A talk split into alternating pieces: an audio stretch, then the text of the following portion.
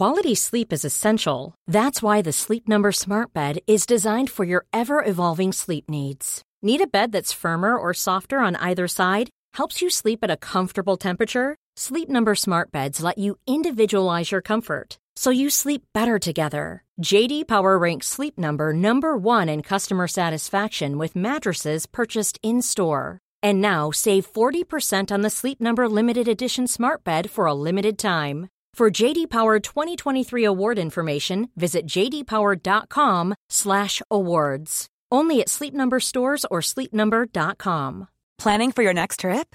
Elevate your travel style with Quince. Quince has all the jet-setting essentials you'll want for your next getaway, like European linen, premium luggage options, buttery soft Italian leather bags, and so much more. And is all priced at 50 to 80% less than similar brands.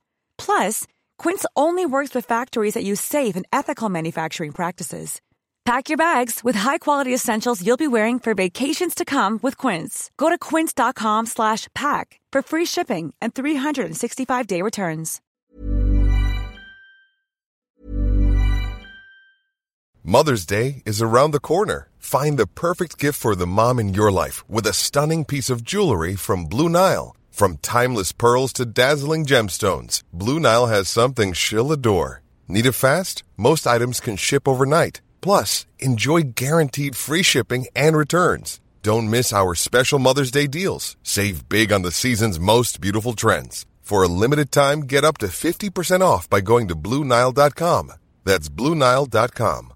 Quality sleep is essential. That's why the Sleep Number Smart Bed is designed for your ever evolving sleep needs. Need a bed that's firmer or softer on either side? Helps you sleep at a comfortable temperature? Sleep Number Smart Beds let you individualize your comfort so you sleep better together. JD Power ranks Sleep Number number 1 in customer satisfaction with mattresses purchased in-store. And now save 40% on the Sleep Number limited edition Smart Bed for a limited time. For JD Power 2023 award information, visit jdpower.com/awards. Only at Sleep Number stores or sleepnumber.com. Planning for your next trip?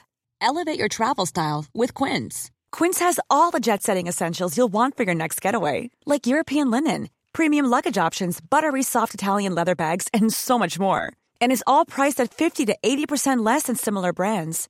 Plus, Quince only works with factories that use safe and ethical manufacturing practices. Pack your bags with high-quality essentials you'll be wearing for vacations to come with Quince. Go to quince.com/pack for free shipping and 365-day returns.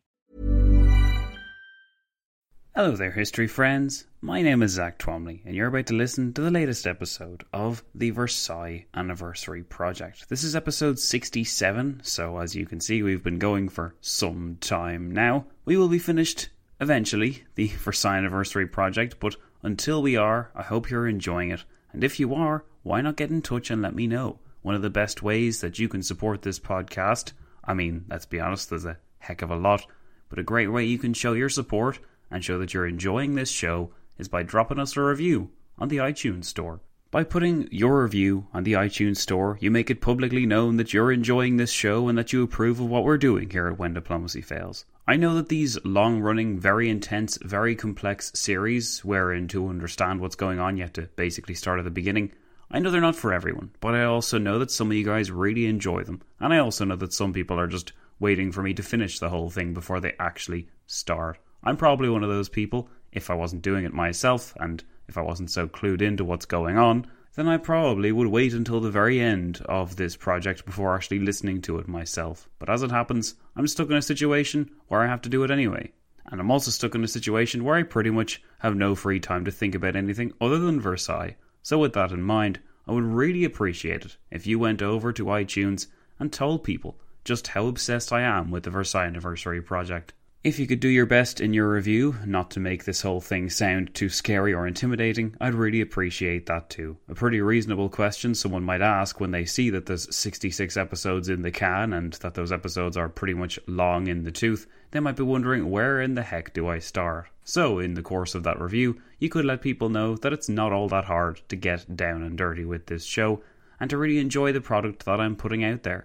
I hope you do enjoy it, and if you're not enjoying it, please let me know what I can do to change it and make it more enjoyable to you. I have, of course, shortened that introduction because it was grinding people's gears listening to it for 50 episodes in a row. I understand these struggles, and I understand as well that you probably want me to just get on with things. But maybe iTunes isn't your thing. Maybe you'd like to stay away from all those things that Apple has created. If so, follow me on Twitter at WDF Podcast, and you'll be able to keep in touch with the latest musings, the latest history musings from the mind of When Diplomacy Fails. From me, that is. There's no mind in When Diplomacy Fails. It's just Zack Twamley doing his level best to make history thrive. And with that in mind, I should of course remind you that on the 18th of May, this podcast is 7 years old and to celebrate we're releasing a Q&A episode wherein we'll be dropping some really huge news. So stick around and listen to that if you're interested to find out all about what is going down with me, with this podcast, and other things besides. Alrighty, guys, I've rambled long enough. It's time we took you to the latest episode of the show.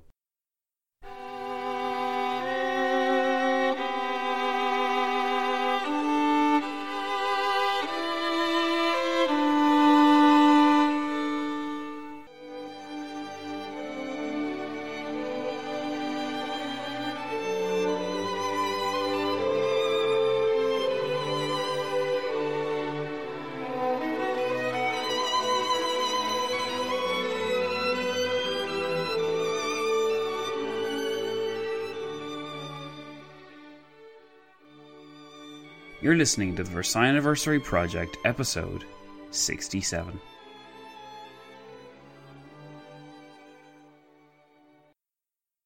Today is the 15th of May 2019, and on this day in history 100 years ago occurred the following events. In his book, The Vanquished Why the First World War Failed to End, the historian Robert Gerwarth opens with a scene which, to most of us, will be completely unfamiliar. The scene is especially surprising because normally, when encountering a book that claims to examine the end of the First World War, you'd expect the Western Front, the social situation in Germany, or even the Russian Civil War to serve as our introduction to the era and to the book. Robert Gerwarth does give ample attention to these aspects of the story throughout his very good book, but in the opening scene, we're transported to the city of Smyrna, on the 9th of September 1922. The First World War by this stage has been over, in quotation marks, for almost four years, and yet, as Gerwarth consistently reminds us, here in Turkey, the successor state of the Ottoman Empire, the war did not end so cleanly or completely as many will have been led to believe. Smyrna was but one piece of the Turkish west coast, that section of Asia Minor which ancient Greece had colonized, and which, thousands of years later, in 1922, still bore that legacy. The city of Smyrna itself was a mishmash of different ethnicities, religions, languages, and nationalities, but during the tumultuous events of the Turkish War for Independence, which lasted from 1919 to 1923, Smyrna had been claimed by Greece as the first step towards the establishment of a greater Greek Empire, spanning all of mainland Greece, portions of Asia Minor, parts of the Balkans like Thrace and Macedonia, and virtually anywhere else that Hellenic culture was said to have existed. The Greco Turkish War, which erupted in the aftermath of the First World War, initially went well for the Greeks, as Turkey was ripped apart and divided by the Allied powers. Following a Turkish resurgence under the leadership of Mustafa Kemal, later to be christened Ataturk during the summer of 1922, though, the Greek army was defeated, and its remnants retreated out of Central Asia Minor towards the coast, and as they went, they burned, looted, raped, and murdered. The tit for tat atrocities were perpetuated by both sides, as Christian and Muslim, Greek, Turkish, Jew, and Armenian all played their parts. The Greek landing at Smyrna represented the beginning of this Turkish struggle. It represented the beginning of the Greco Turkish War, and it also represented the beginning of this tit for tat atrocity policy. The fate of the Orthodox Archbishop at Smyrna, an early supporter of this Greek invasion, reflects the incredible heights which racial and religious hatred had climbed to. This unfortunate man would face a gruesome fate as a French sailor observing the events wrote. The crowd fell upon him with guttural shrieks and dragged him down the street until they reached a barber's shop, where Ismail, the Jewish proprietor, was peering nervously from the doorway. Someone pushed the barber aside, grabbed a white sheet, and tied it around the archbishop's neck, shouting, Give him a shave. They tore out the prelate's beard, gouged out his eyes with knives, cut off his ears, his nose, and his hands. Such horrific scenes and such vehement hatred are not normally what we imagine when we think of the end of the First World War. Versailles, the Paris Peace Conference, the German War Guilt Clause, reparations, and some League of Nations are sprinkled in. These things are controversial and tragic failures in their own way, for sure, but they're somehow cleaner, or somehow viewed than being cleaner, than what followed a generation later from 1939. Yet, Gerwarth's point isn't just to illustrate the horror of this episode, it's to remind us that, as late as 1922, when those at Versailles had long since ceased to think about Germany and had gone home, the aftershocks of the First World War were still being felt. The First World War, Gerwarth attests, had failed to end, or at least its aftershocks had failed to be contained. The Ottoman Turks, defeated in that war, had had to fight for their national existence while facing some well deserved criticism for their terrible wartime behaviour and opportunistic interventionists from the Allied camp. The atrocity visited upon the Orthodox Archbishop in this case was but one instance of the boiling hatred between Greek and Turk, and in the grand scheme of the post war world, it was merely a microcosm in the wider depths of chaos and terror which ripped through so many people's lives and countries. The Treaty of Versailles and Paris Peace Conference may well have promised a great deal for the future of European and world relations. The war to end all wars had itself been ended. The Paris Peace Conference had long since ended. The French capital emptied of foreign diplomats and VIPs, and now it was time to live in the peace. Yet, even while our focus will not extend to 1922, and even while the fate of Germany has been our main interest, I felt that this anecdote here was important to share because it demonstrates a central fact which was relevant all across the board, wherever one lived, negotiated, or fought. The central fact is this the First World War did not end cleanly, and it did not go quietly.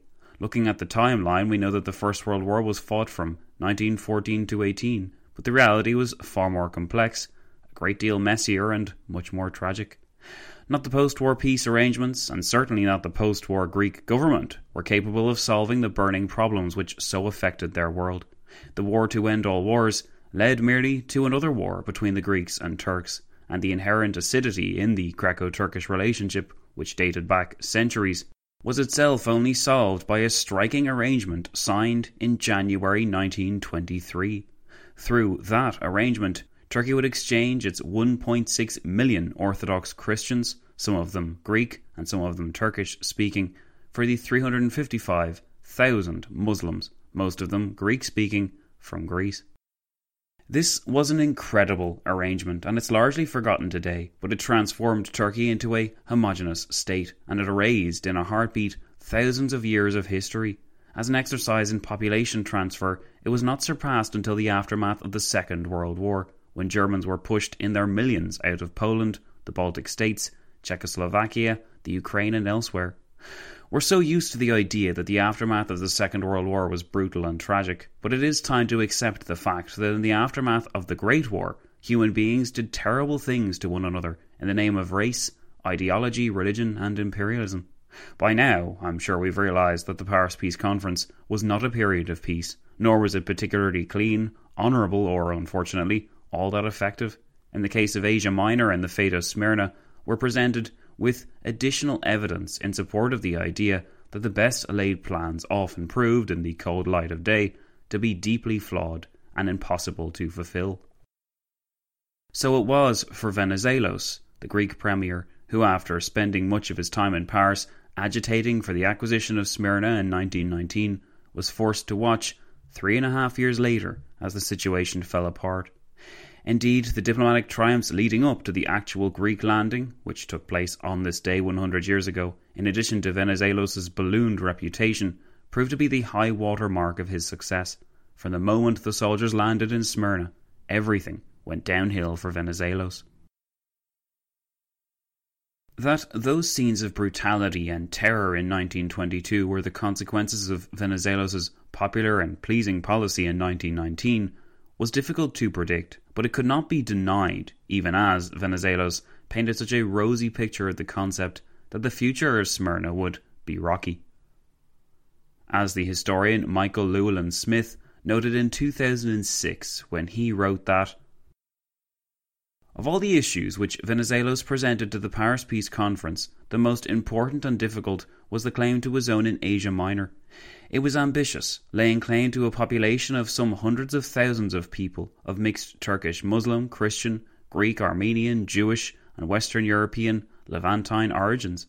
It would clearly require military force to be made good over time. In the longer term, it would require either that the Muslim inhabitants of Greek's zone be reconciled to Greek rule or that they be exchanged for Greeks from outside the zone so as to make the Greek zone homogeneous. It directly impinged on the perceived interests of Italy, which claimed territory in southwestern Anatolia. In other words, the claim bristled with difficulties, but was enormously attractive, both in that it incorporated in the Greek state the most substantial and prosperous of Greek communities in the diaspora, and because it extended Greek territory around the Aegean, though Greek sovereignty would not be continuous unless and until the Greeks also obtained the Straits Zone. Venizelos had overcome the difficulty of claiming the Straits Zone, by that we mean the Bosphorus and Constantinople, by adopting a strategic approach to that region, in the same way that he avoided directly claiming Cyprus, on the expectation that it would naturally fall to him in due course. He argued successfully for the reimagination of the Straits region as a neutral zone, internationalised and maintained by the League of Nations, where it was anticipated, following the passage of a few years, once the world realised how benevolent Greek rule in Smyrna was, the region would pass to Greece. These anticipations were to prove incorrect, as the reality of Greek rule proved less benevolent, and the Turkish reaction to the Greek arrival far more impassioned and oppositional than expected either. A common theme of Venizelos' career at this point was that his plans were more appealing and glamorous in their conception than in their execution, but it still must be highlighted that in this period of time, where the Greek premier had worked to canvass support for his schemes and to paint a picture of his vision, Venizelos was incredibly successful. As Michael Llewellyn Smith continues, the Paris Peace Conference was the zenith of Venizelos' diplomacy, defined as the use of diplomatic means, persuasion, lobbying, negotiation, and propaganda to achieve the ends he set out for in Greece, even if the Asia Minor catastrophe in September 1922 retrospectively threw doubt on these ends. Venizelos was in his element in Paris, where his qualities of charm, will, power, personal force, and industry came into their own. He was master of the necessary arguments to support Greek claims. His friendship with Lloyd George gave him an advantage in this period of diplomacy by conference, in which policy was made in small conclaves of senior statesmen with little regard for the traditional mechanisms of diplomacy. The importance of Venizelos' relationship with Lloyd George and the Greek Premier's early recognition of the British Prime Minister's central importance to any Greek settlement in the region should also not be underestimated. While the minutes of the Council of Four record the Big Three all approving the plans for a Greek landing, it was because of Lloyd George that the issue had been brought this far. Notwithstanding the enthusiasm of the Big Three, the Greek committee was not as generous to Venizelos, in spite of what Woodrow Wilson tried to claim. In fact, the issue of most importance to Wilson was the Italian behaviour, and while Vittorio Orlando had returned by the 7th of May to the Paris Peace Conference, Wilson was still evidently concerned about what Italy might do in Asia Minor. The day before they returned to Paris on the 6th of May, while it was confirmed that they would be back in time to present the treaty to the Germans on the 7th, Wilson still signalled his approval for the Greek expedition. Venizelos and Lloyd George, wrote Michael Llewellyn Smith, were able to take advantage of these circumstances to secure a decision by the Council to authorise a Greek peacekeeping mandate and the immediate occupation of Smyrna by Greek troops, which duly took place on the 15th of May 1919. It was another climax to Venizelos' career. This was unquestionably the high point of Venizelos' tenure as Greek premier, and the problems began from the moment the Greek soldiers landed and began acting with notable brutality.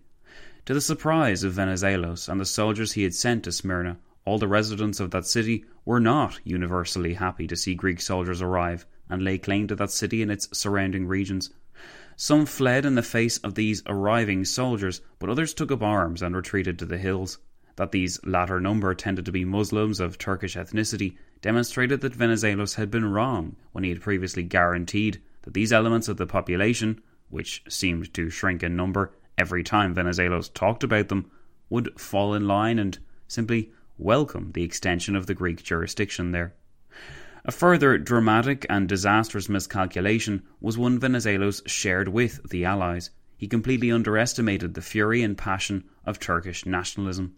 It is no coincidence that the Greco Turkish War, which would last until 1923, marks its official beginning as the 15th of May 1919. In other words, the moment when Greek forces first arrived in a previously Turkish owned city. Contrary to Venizelos' expectations, Michael Llewellyn Smith recorded, Turkish nationalism, under the leadership of Mustafa Kemal, was provoked into life by the Greek occupation itself.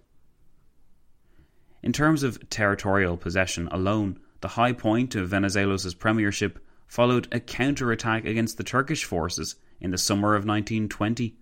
Following the successful repelling of Turkish forces, the expansion of Greek jurisdiction, and the occupation of several cities in Inner Anatolia, the time was believed right for the conclusion of an official treaty which would solidify all that had been done in Turkey by that time. Thus, the infamous Treaty of Sèvres was signed on the 10th of August 1920. The occupation of Smyrna and its surrounding region was enshrined within that treaty, though it was limited by the provision that the sovereignty remained nominally Turkish, awkwardly enough. It would remain nominally Turkish, that is, until the region was officially incorporated into Greece, and to this end a local assembly was set up, which might apply for the definite incorporation of this district into the Greek kingdom at the end of five years.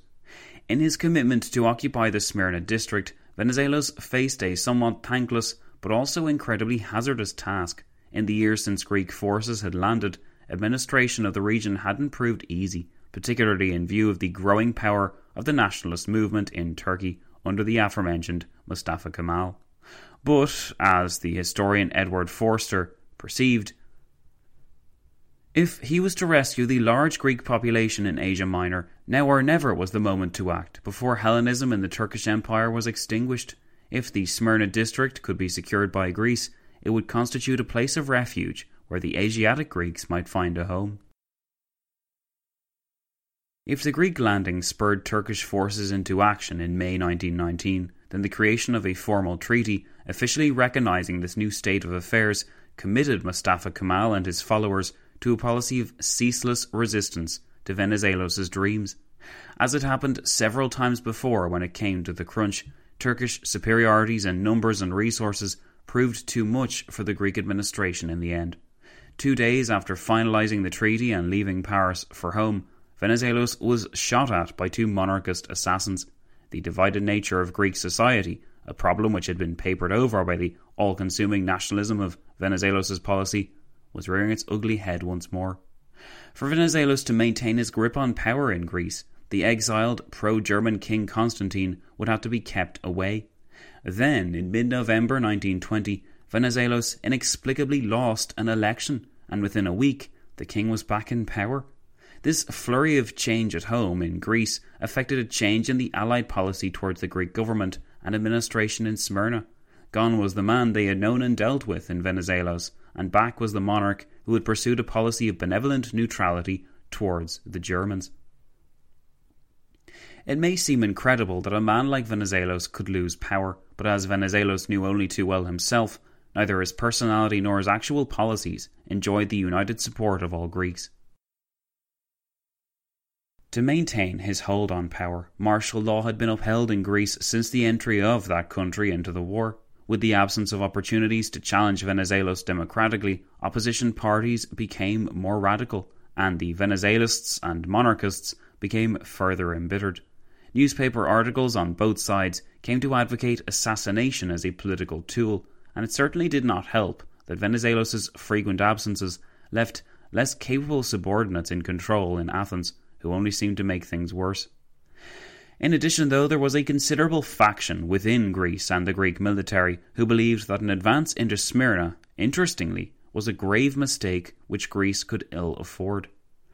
Painful memories of Allied policy towards neutral Greece up to 1917, which had included blockade, were revisited, and the monarchists engaged in a policy of pro Constantine propaganda, which Venizelos' party answered. In October 1920, then, Venizelos' firm partner in the arrangement, King Alexander, died suddenly. Alexander's popularity and status as a royal alternative to Constantine had been a boon to Venizelos' fortunes, but with him gone, much of the support base under Venizelos also began to recede. In a bid to demonstrate that his regime still enjoyed broad support, Venizelos called an election in November 1920, the first election in Greece in five years, safe in the knowledge that he could still win, but this proved a grave political mistake.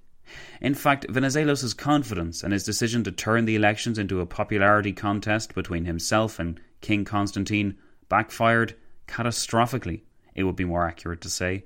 By the morning of the 10th of November, Venizelos conceded defeat, and to preempt any attempts by his supporters to use violence, Venizelos elected to leave Greece on the 17th of November.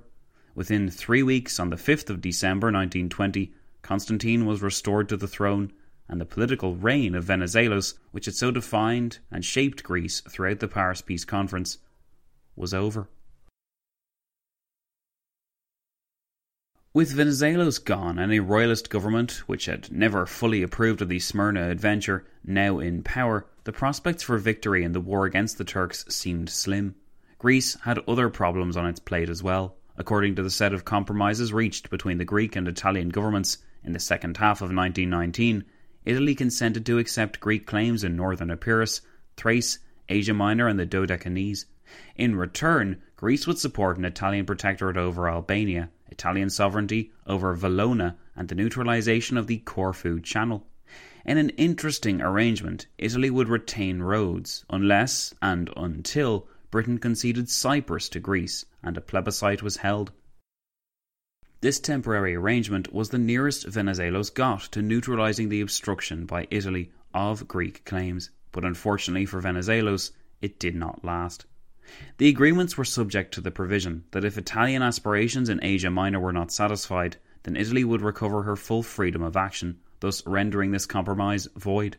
It was therefore unfortunate that Italian aspirations in Asia Minor were not satisfied by the 1920 Treaty of Sèvres, which compelled Italy to denounce the agreement.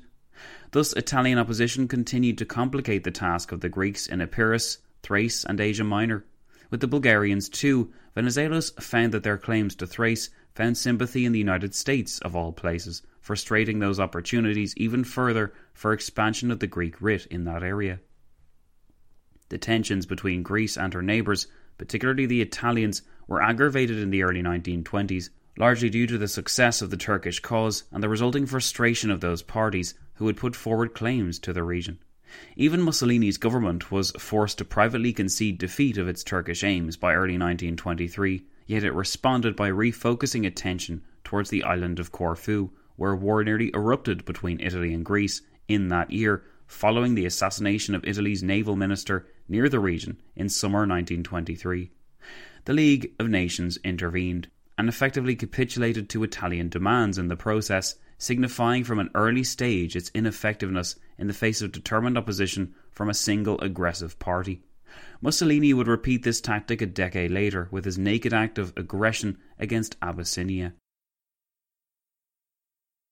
So, what can we learn from the Greek landing on this day 100 years ago, and what lessons did it teach the peacemakers and the Council of Four, whose approval of the act set the ball rolling in the first place towards the landing itself, but also towards the Greco Turkish War? Well, first, it underlines that there were consequences for the Allied actions, consequences which we opened this episode with. The decisions which the Big Three made on the 6th of May to land troops in Smyrna, and their later decisions to effectively abandon the Greeks in favour of the newly reinvigorated Turkish government, doomed ethnic Greeks and Christians alike to a terrible fate. Second, the failure of the Allied leaders to resolve the differences of the Greeks and Turks, or the Greeks and Italians, guaranteed that even when the Treaty of Sèvres was signed in August 1920, conflict would follow. By slapping the label of peace on an impossible situation, the Allies may have believed they had solved the problem, or perhaps they believed they had bigger fish to fry than the Greeks. Third, I think it's fair to state that the Allies completely underestimated the resolve of the Turks to fight back against their decisions. This rendered the Treaty of Sèvres obsolete, and it must represent a significant defeat of Allied peacemaking efforts in general. Three years later, the Allies would be forced to accept the Treaty of Lausanne, which effectively recognised the existence of a Turkish republic led by the hero of the Turkish War for Independence, Mustafa Kemal, who was now given the title Ataturk, for which he is most commonly known. The Allies could not have anticipated that a father of Turkey would emerge from the ashes of the Ottoman Empire when they approved of the Greek landing on this day 100 years ago. After everything they had seen from the Ottoman Empire, from its resilience during the Gallipoli campaign to its hideous genocide of the Armenians to the unholy collapse of its Arabian domains, there was not much sympathy for nor knowledge regarding what the Turkish people might decide to do next. One needs only to look at a map of Turkey according to the Treaty of Sèvres to see the Turkish people were simply expected by the Allies to be a non entity from 1919. What was more, Allied attitudes towards the Turkish people and their individual ambitions for the different segments of Turkey remind us that it was the Turks and not the Germans who were handed far and away the most punitive of the peace treaties. The Allies took it for granted that the New World Order included an internationalized Constantinople, a free Kurdish state, Greek and Italian possessions in Asia Minor, enormous expansion of the British and French zones, and many more terms besides. Squeezed in the middle of these conditions were the Turkish people, now in a tiny Turkish rump state, who defied the Allied decisions without much consequences. In fact, it was because they defied the Allies that Turkey is an independent country today, rather than a collection of Western satellite states.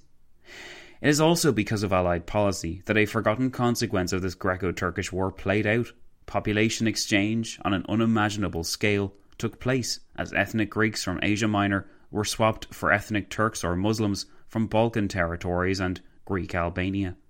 This seismic event was merely one condition of the Treaty of Lausanne, but once it was signed by the Turkish and Greek governments on the 30th of January 1923, it signified that the end of an era 30 centuries old had come to pass. Just just think of the pure significance of that for a moment, and now think of the fact that pretty much nobody talks about this today, and even fewer people actually realize that it took place. 1.6 million ethnic Greeks and Christians moved across the Bosphorus, ending in the process the history of Greek colonization of Anatolia, which had been a fixture of Greek identity for thousands of years, and which had originally motivated Venizelos to request the region for Greek administration in the first place. The roughly 500,000 Muslims who moved in the other direction, towards Turkey, told their own story. This was an attempt by both sides to homogenize their states and to remove any potential threat from a fifth column which might follow. It is incredibly sad, of course, that these exchanges had to take place, but evidently the relationship between Greek and Turk, problematic for so many centuries, had reached such a state that only this radical solution seemed to offer a way out. One is struck by how completely at odds to Venizelos the entire concept would have been.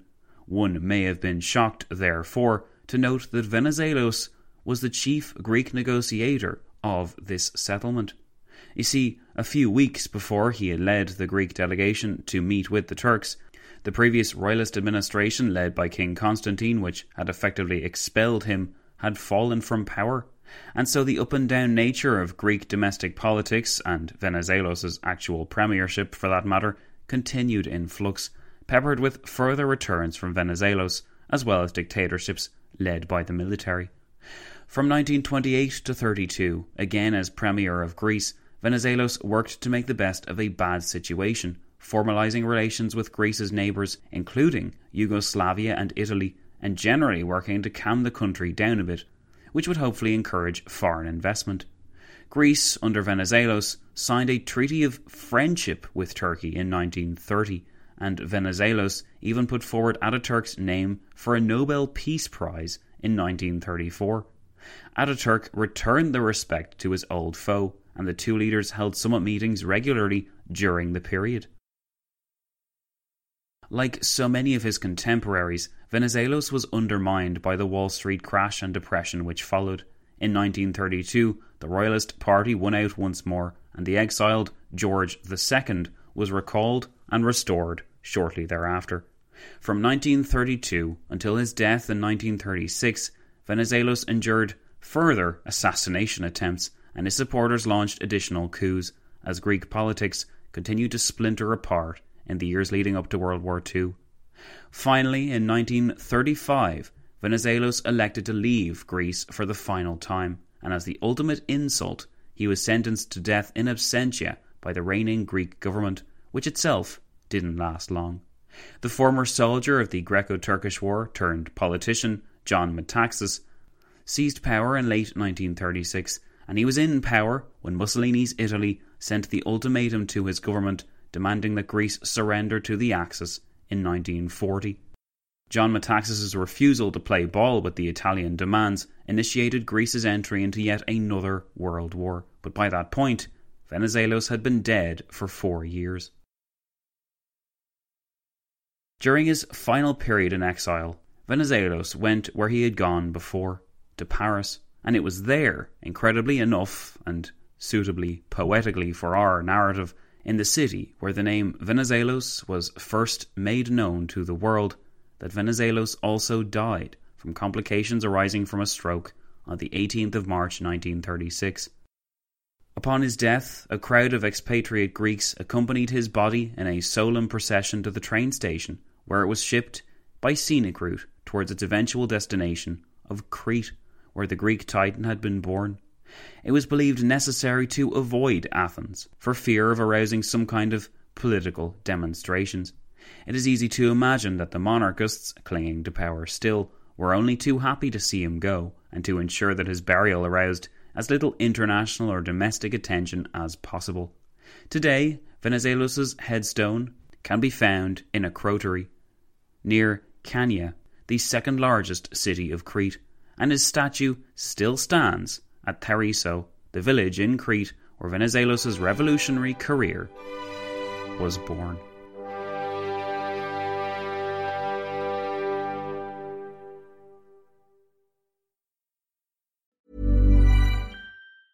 Even when we're on a budget, we still deserve nice things. Quince is a place to scoop up stunning high-end goods for 50 to 80% less than similar brands. They have buttery soft cashmere sweaters starting at $50 luxurious Italian leather bags, and so much more. Plus, Quince only works with factories that use safe, ethical, and responsible manufacturing. Get the high-end goods you'll love without the high price tag with Quince. Go to quince.com/style for free shipping and 365-day returns. Mom deserves the best, and there's no better place to shop for Mother's Day than Whole Foods Market. They're your destination for unbeatable savings, from premium gifts to show-stopping flowers and irresistible desserts. Start by saving 33% with Prime on all body care and candles. Then get a 15-stem bunch of tulips for just $9.99 each with Prime. Round out Mom's menu with festive rosé, irresistible berry chantilly cake, and more special treats. Come celebrate Mother's Day at Whole Foods Market.